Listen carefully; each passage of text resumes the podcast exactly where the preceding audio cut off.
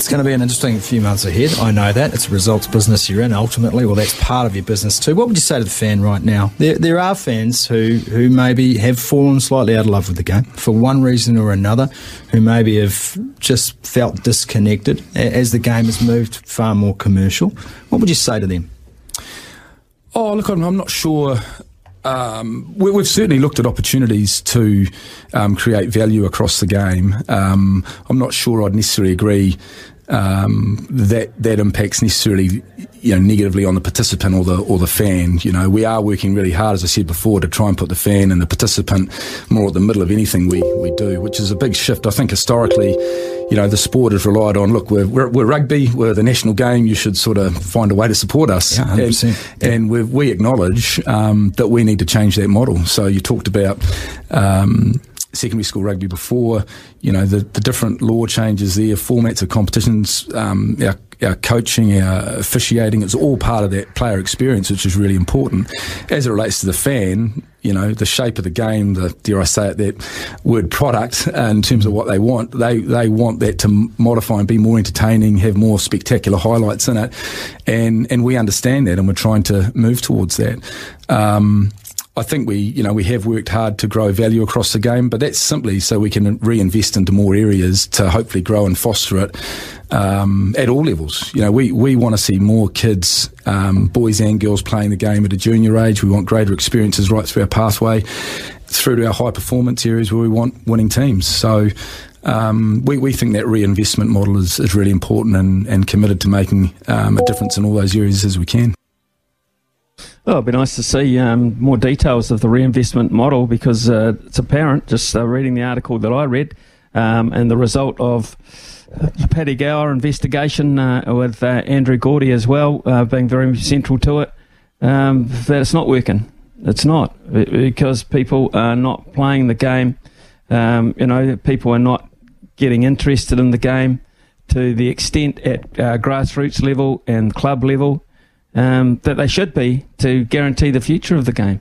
Uh, that to me is, is the essence. And uh, Louis, whilst uh, we wait for the odd call to come in, um, I'm not quite sure. I mean, how, how, you feel it down there in Christchurch, but I, am in the provinces. I'm in Hawke's Bay now. I can tell you right here and now that uh, some of the clubs struggle to field, uh, field uh, Colts teams here. Colts teams, they are to me they are the signature side of the club because they are the future of the club. You're under 18, uh, you're under 19, you're under 21 type players. They are the players who um, the club need. They rest their, their heart and soul on. Uh, they struggle to find them. That to me is a telltale sign. Numbers are down um, across um, most of the uh, junior levels and at school level. There's only really three or four sides in Hawke's Bay, four schools that field a genuine rugby first 15, and uh, two of them stand out Hastings and Napier, and the rest are dragging behind in that regard as well. So, man, um, we see it on a daily basis here. I'm not, I'm not sure about Christchurch. Well, I can tell you just anecdotally, Smithy, it's not the same. And, I grew up playing rugby out in the North Canterbury um, region in that jurisdiction, and it's just not the same. It's the sort of club atmosphere and the kind of bustling nature. You know, it's still good, but it's not. It's not the same. I do note that Canterbury Rugby are doing quite a cool thing where they're going to play a NPC game as the feature out in Rangiora later on uh, this year. They're going to play the Ellesmere versus North Canterbury games in the lead up to that, so they're giving country rugby a bit of a run there. But I know that at senior level, I mean, player commitment, and, and that's a real easy one to kind of get a barometer on it. Player commitment, you know, having a number of senior players to be able to field a really strong Div 1 side in the country. It's not where it used to be. Um, on the product side of it, I've got so many thoughts, but we've got to get some of these callers, Smithy. Okay, let's get to Scott from Taranaki. Scott, good morning to you. Good morning, Ian. Um, it's something that has been a topic now for, for quite a number of years, and a, a number of different administrations have tried to address this issue. I just think now, with the, I guess, globalism of communication and, and various other things that are, you know, online world, for example. My son wakes up every morning and he turns on YouTube and watches videos of football players playing, or he's watching coaching videos of how to become a better football player. Now, he's 10. Now, him and his mates, you mentioned before, they're not growing up to wanting to be the Richie McCaws, and I text through and said he wants to be the next Messi, the next Robert Lewandowski, um, whoever it might be. That's who they dream to be. Now, the round ball codes have taken over in that space with kids at school. Um, the fastest growing sport in New Zealand is basketball and volleyball at high school level. Now, both sports are played indoors, of course, and you know they have a massive global reach now. Of course, you, you mentioned you know they want to be the next uh, Joker, they want to be the Currys if they play basketball. Um, the growth of volleyball, I think, is off the back of popular sport, you know, around the world to play as well. So I think rugby here, it's simplified a little bit, needs to have the NFL model, which is less is more. So I, I think we can get back to that tribalism of how we are in our regions, drop Super Rugby, try to get in New Zealand, Australia, a domestic competition going, but it involves a Taranaki, it involves a Hawke's Bay sort of thing, and, and try and do that maybe as a look, because I think Super Rugby is a brand. As we try and expand it, we try, all it's doing is thinning out the quality of the product, and we go too long. Our season finish starts in late January, finishes in December. We're rugbyed out. I just think the country's done with the sport, to be honest. I think your last statement is the most uh, damning of the lot. Uh, I think in a lot of areas you are absolutely right, Scott. They're done with the game. They're done with the product. And that is uh, something that um, uh, community rugby, and there I understand there is a community rugby department uh, within New Zealand Rugby, that is the most damning comment that they should ever take. People are done with the game. Scott from Taranaki, thanks. I was going to read that text out very shortly, actually, as part of the segment, but you've done it for me. Uh, Robert Lewandowski, of course, here, Lionel Messi, those guys. Uh, thanks very much. Uh, Steve from Auckland. Good morning to you, Steve. Yeah, morning, Smithy. I um, I cover the Auckland club rugby scene on my own channel. A, a friend, of, a friend and I, friend and I I've got to probably say the opening round of Auckland Club Rugby across women's under 21s developments, there were 10 defaults on opening day, which is just for Auckland Rugby is just unheard of. Um, I know that Ponsonby, one of the most famous, to put an under 21 side together. Um, you know, even even basically Sir Bryan Williams was on the social network, sort of pleading to put an under 21 side together. It's it's a real concern when your biggest city in New Zealand is actually struggling to uh, for for basically to field to field flip sides. I I think a lot of the damage is has probably been done with in and around secondary schools, secondary school rugby that's covered. I just suspect that kids now see the kids that are you know they're half good or any good probably probably actually see uh, probably rugby as a career moving forward. And if you don't crack any sort of academy at a young age, I think a lot of kids just give the game away, Smithy. Mm. Uh, I, I, totally agree. Um, and uh, it's participation. Uh, uh, participation, uh, and and I, I like um, your stats there, Stephen. I, I, I, like them, but I don't like them. Ten defaults in the opening round in Auckland. That is just it's absolutely galling to think of that, isn't it?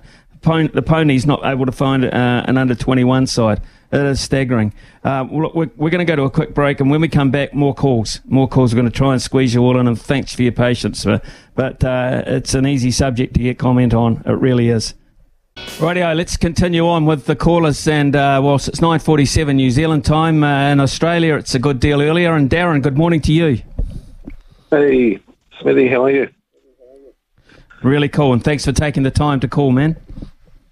No worries. Um, yeah, I live in Melbourne, and um, yeah, AFL doesn't have any issues getting um, people to the game. That's because AFL is club, isn't it? It's real club, club, club. It's in you. It, it, it is club, but it's family orientated, and it is a simple game that everyone understands. Where, where there's no interpretation, you just go and play. And the team that wins is the team that kicks the most goals. It's a very simple game. And so, from that point of view, you just say rugby is way too complicated to, to get in on. I think it's like 10 different things, and one of them is it's too complicated. I took a mate of mine who's from AFL, we went to the super round, and I spent half the game explaining to him what the hell was going on because he had no idea. He just had no clue what was happening. And then there were times when I said, I don't know what's going on right now, um, which, which, which is an issue. And one thing I wanted to say to you was, Chiefs Hurricanes first round when they played each other the first time. The lights wouldn't work at um, Westpac Stadium, and all of a sudden there were twenty thousand people at the game because it was played at two o'clock in the afternoon. I, I, I, think you make a valid, a very valid point there, Darren. Um, you've got to encourage people throughout winter, um, you know, to, to spend afternoons there. It's a much more personable time to be a family. Uh, it's as simple as that. I, I, and, and Darren, that's an excellent point. point, and uh, I'd love to be able to talk to you for a bit longer. And please call back uh, again at some point. Um, I, I, respect your views there, and I, I totally do understand about AFL. You can put it on, and it is just so simple to keep the score and understand the rules. And you know, it's not a game without stoppages, but it's a game with through those stoppages they've learned how to make it flow. Uh, Bruce from Christchurch. Good morning. Mate, yeah, hi mate. Very evolving uh, and uh, important topic. Um, hey, a couple of callers back said a couple of points. One about saturation, mate. It's, we are so rugbyed out. I have got schoolmates, and they're they've been in Wellington for years, and I contact them every week when there's a super game on. My mate Chris doesn't even care now about Super Rugby. He used to be hostile and it used to be real competitive against the Crusaders. Past it, too complicated, don't enjoy it, and and have moved on. Um, to to increase a market demand, you've you've got to reduce the supply. That that's what basic marketing is about. And if you're going to provide something, it's got to be authentic and it's got to be quality product it's got to be engaging. Family orientated is a big thing. If you can get clubs from a young age, and I was just looking at the Burnside club here, they've got they're introducing Ripper Rugby on a Friday night this season, at five till six thirty, whatever, for four, four, five, six year olds. I'll be interested to see how that goes. There's normally a reasonable turnout. If you engage it from there and you build the club up and look after people, it flows through one other thing, which I think has affected, uh, forget COVID, which has affected uh, teenagers and when you get to 15, 16, is the size factor. My son is 25. I remember when he was 15, 16, he was told, he, he was at a gym at school for a year bulking up for rugby. And he got too big. It was all about size and uh, they had to be big and strong to outmuscle the opponents. He actually gave up rugby because he had three concussions in about two months. Yeah. And more in the city. I, I get where you, yeah, I get exactly where you're coming from, Bruce. And size is a big factor. Um, the, the fear of injury is a big factor. Um, and they, you know, they're just going away to non-contact sports. Uh, basketball, there's contact, but um, non-contact basically, isn't it? Basketball and and of course uh, volleyball. Uh, excellent points, Bruce. Uh, thank you very much. I, would like to hear how that uh, Ripper Rugby goes because that is at a very low level. I think we'll take a break now. Um, uh, for those people that called in and didn't quite make it, uh, we respect the fact that you did. Uh, we also respect the fact that you've got um, feelings about a very sensitive subject at the moment in New Zealand, and we'll continue to plug away at it. Don't you worry. 9:52 here on SENZ.